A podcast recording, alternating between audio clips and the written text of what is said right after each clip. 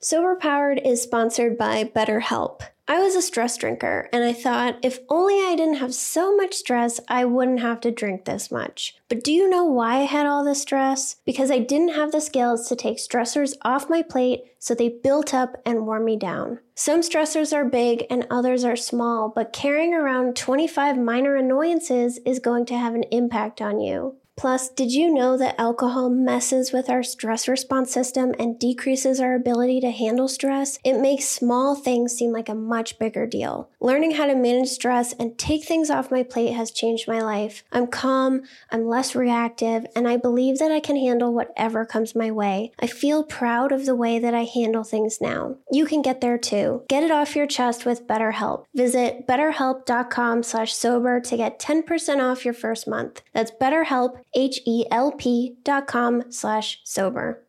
Are you tired of your digestive system feeling like a circus act gone wrong? Introducing Ritual's 3 in 1 gut superhero, Synbiotic Plus, a probiotic, prebiotic, and postbiotic all rolled into one. And with 25% off with the code POWER, there's no better time to check out Ritual. Let's break it down. Probiotics are like the cool kids at the gut party, keeping everything in check and making sure the good vibes are flowing. Prebiotics are their wingmen, fueling the party with all the right snacks to keep the good bacteria thriving. And postbiotics, well, they're like the cleanup crew, sweeping away the mess and leaving your gut feeling fresh and fabulous. So say goodbye to the gut drama and remember, there's no more shame in your gut game. Synbiotic Plus and Ritual are here to celebrate, not hide your insides. Get 25% off your first month for a limited time at ritual.com slash power.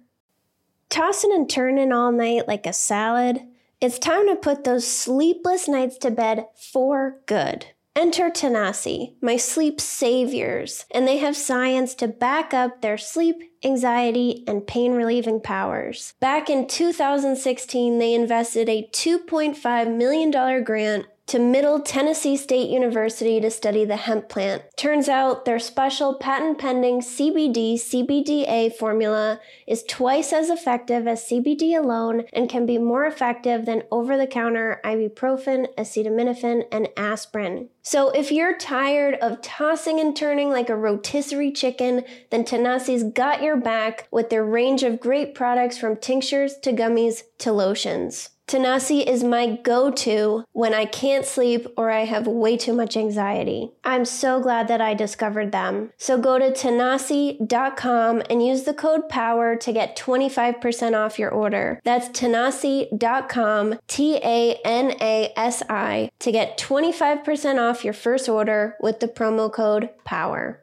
Welcome back to the Sober Powered Podcast. I'm Jill, and today I want to talk about emotion intensity. Just like we all don't experience alcohol in the same way, meaning some people will be more sensitive to the effects of pleasure and relaxation, we don't all experience emotions the same way either. Some people have very intense emotional reactions to very simple, everyday things, and that just makes life a lot more challenging for them. When we drink, we have extreme highs and lows. But I've been wondering lately are some of us naturally prone to extreme highs and lows? Research has found that people who have very intense emotions also have more complicated lives.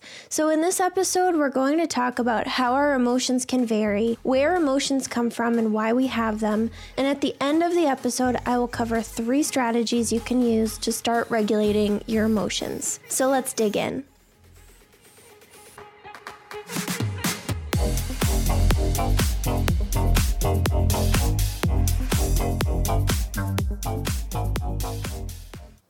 In my conversation with Dr. Lembke back in episode 76, she was talking about how some people are more intense than others, and those people may be more prone to addiction, but that it's okay if your dial goes up to 11. I am absolutely one of those people. I compare my experience to my husband's a lot because he does not struggle with alcohol at all. Each episode of this podcast requires about 5 to 10 hours of research and work, depending on the topic, and my motivation is to understand why this happened to me and not someone like my husband who was drinking just as much as I was. If you listen to episode 32, where he was on the podcast, he talked about some of his risk factors, including all the drinking that he saw as a kid, starting drinking at a really young age, his own mental health, but he grew up to just be a take it or leave it drinker. Something I've always noticed is he always seems to be completely in control of his emotions. Things don't get him like they get me. And that's what inspired me to research this episode. My biggest trigger is being told that I'm stupid, and that button has been pushed a couple times recently. My response was immediately thinking about getting drunk, then thinking that I should never eat again. Basically, I went through a big list in my head of self destructive things that I could do in response to feeling so upset. When I take a moment and think, what's your motivation here? Why does this situation make you want to never eat again? How would that even really help anything. It's my attempt to get back some control in my life in a situation where I feel very out of control. I asked my husband about this, and he never feels out of control. He always knows he's going to get through things, and no matter what, everything will be okay. And I think that's one reason that he doesn't feel compelled to do self destructive things because he doesn't feel overwhelmed or out of control by his emotions. So it got me curious like, what are emotions? Why do we have them? So they help us survive and reproduce, even if they seem like they're constantly messing up our lives. So, for example, the amygdala is an area of the brain that triggers emotional responses that let us cope with fear or anger. Fear can then go on to trigger hormones in our flight or flight response, which prepares the body to act. Emotions are important because they prompt us to act quickly and do things that will maximize our chances for survival. Now, many of us struggle with emotions that don't really help us survive at all, like anxiety, and actually hurt our quality of life. But the overall purpose of having emotions is to motivate us to do something. If you felt apathetic all the time and didn't care about anything, then you wouldn't do anything about it. Emotions don't just help us with critical life or death situations, they also help us make everyday decisions. They're designed to help us make faster decisions. Ideally, we would use logic and our emotions to make the best decision for ourselves. We use body language and facial expressions from others to determine how they might be feeling, and that allows us to figure out how to socialize with them. And this is one of the skills that suffers the most when you drink heavily for a long time. We lose the ability to understand facial expressions and inaccurately judge the emotions of other people. When something happens to us, we focus on it and then we assign meaning to it. The meaning that we assign the situation then produces the emotional response that we have. So let's use my stupid belief here. Someone says something, and the meaning that I assign to it is that they think I'm stupid. Because that means they think I'm stupid, I feel hurt, which then triggers intense anger. The intense anger triggers me to want to drink or restrict food. But the loop started because I determined that whatever the person said means they think I'm stupid. So, what I'm saying here is the way we view the world determines how we feel. A few studies have found that emotion intensity influences how we choose to deal with the emotion. For lower emotion intensities, people generally go with positive coping strategies like reframing, which is a skill that we talked about in episode 94. For higher emotion intensities, people use avoidance, but studies have found that avoiding emotions just increases their intensity. This is exactly my experience too. The more that I drank at people or drank to reduce my feelings of overwhelm, the worse I felt afterwards. I could make the extreme emotions from one bad experience last for weeks by drinking. And now in sobriety, one bad experience lasts a couple days. We experience emotions at different intensities and we have different thresholds for how much we can handle before needing to do something about it. Some of us can tolerate sadness or anger better than others. I have depression, so experiencing sadness is normal for me, and it's more like a background feeling. I know there are some things that I can do to help, but overall, it is what it is. Anger is a different story for me, though. That's a feeling that I really struggle with. The amount of a specific feeling that you can tolerate also affects how well you cope with things and how much effort you need to put in to dealing with the emotion. This is called the window of tolerance, the amount of the emotion that you can tolerate before needing to do something self destructive. And I'm going to have an interview on this topic in the next few weeks, so make sure that you follow the podcast so that you don't miss when that episode comes out. Plus, following the podcast also helps people who need this information discover the show easier. Dr. Ed Diener, who is a psychologist from the University of Illinois, described two different people that he had come across in his research on emotions. The first was a woman who lost her favorite pen and became depressed for days. And then she saw an ad for a big sale on shoes and got so excited that she immediately got into her car and drove three hours to go to the sale.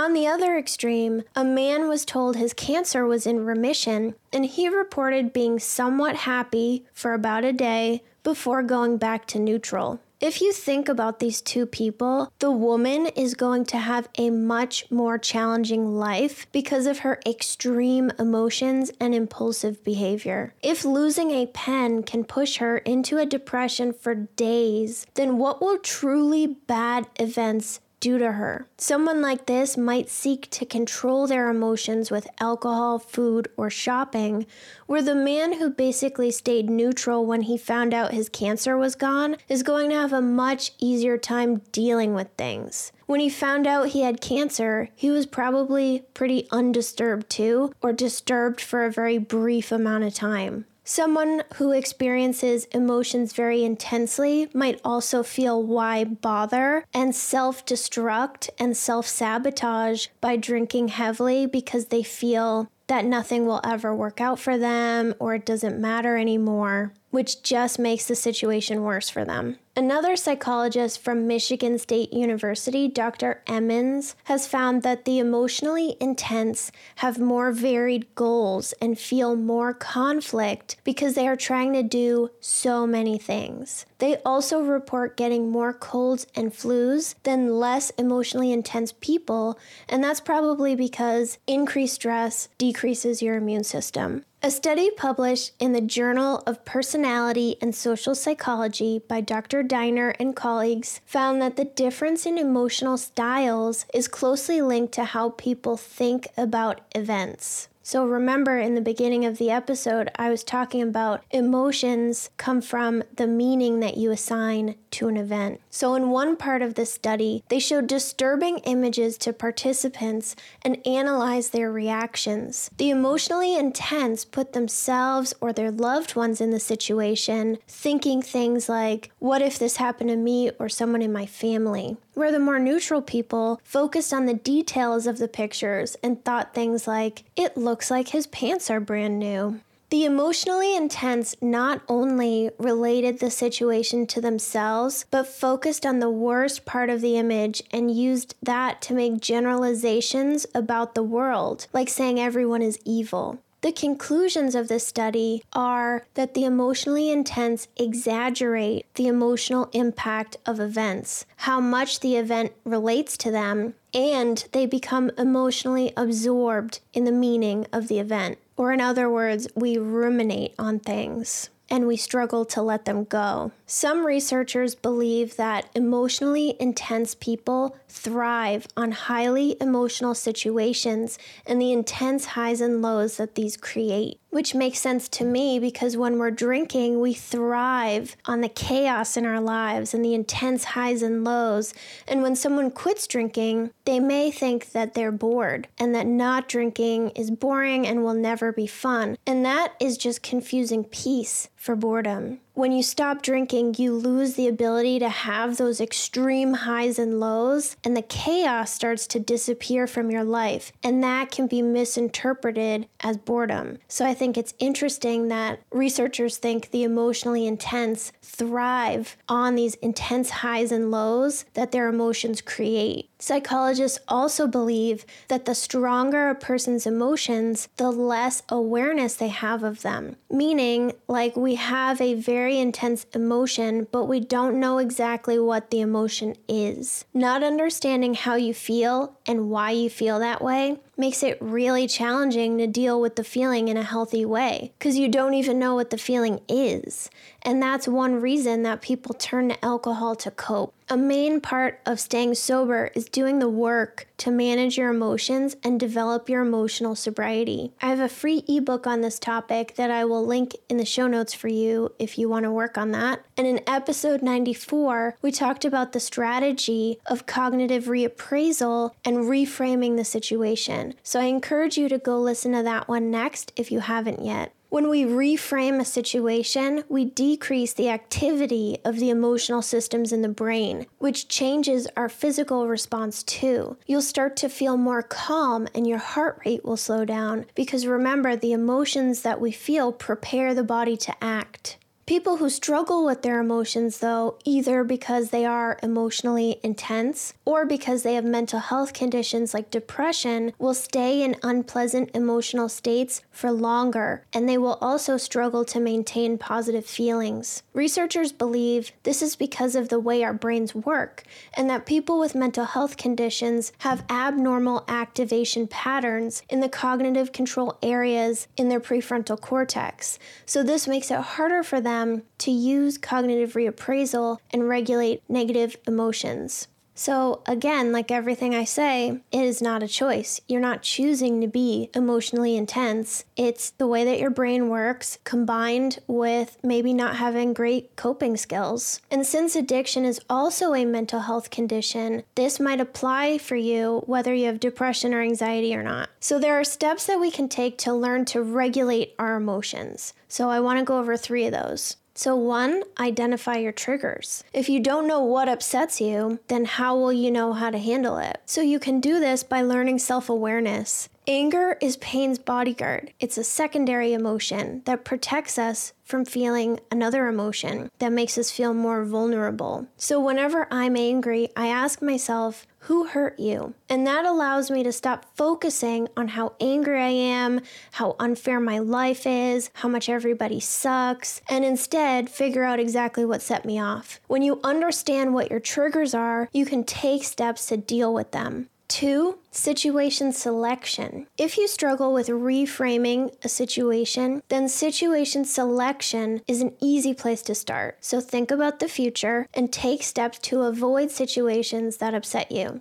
You obviously cannot avoid everything, but if you know every time you watch the news you feel horrible after, then spend less time watching the news. Situation selection is about choosing situations based on what emotion you will feel in the situation and after. So, this also involves self awareness because you have to understand how things will make future you feel and reflect on your past experiences. If you get a craving on your way home from work because you drive past your old liquor store, then situation selection involves changing your route so you don't drive past the liquor store. And three, support. If you're struggling to manage your emotions and you keep getting sucked into a loop where you feel badly and then you judge yourself for feeling the way that you feel, then getting support will help. I learned how to regulate my emotions in therapy and by asking my husband and a couple trusted friends for their opinion on situations that really upset me. Sometimes we're too close to a situation and too emotionally invested to see it for what it really is. So remember, we feel an emotion because we have assigned meaning to the situation, but sometimes the meaning we assign to that situation is incorrect. Talking to a therapist or a trusted friend can help you learn to recognize when the meaning you have assigned to a situation is wrong. And if you don't have a therapist or a trusted friend, join the Sober Powered Facebook group and ask us, and we will tell you the truth and help you work through it. So I'll include a list of episodes that go over emotional sobriety skills in the show notes, like I do on each episode. And if you enjoyed this or it was helpful for you, I would really appreciate if you would share it with someone and help me spread the word about this podcast. And I will talk to you next week.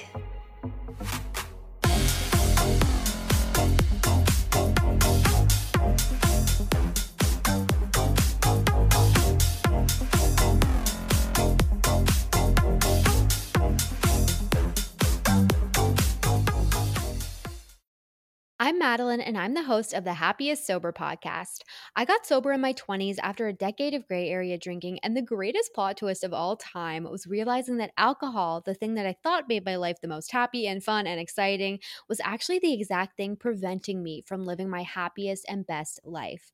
My mom is 40 years sober, and she joins me on my podcast very often. I like to call her my part time co host, and I also bring you solo episodes where I share my top tips, tricks, and mindset shifts in sobriety, and lots of how to's for navigating all the things sober from weddings to parties to holidays to bachelorette parties to trips. I'm also joined by so many guests who come on and share their sober stories, and they're all so, so inspiring.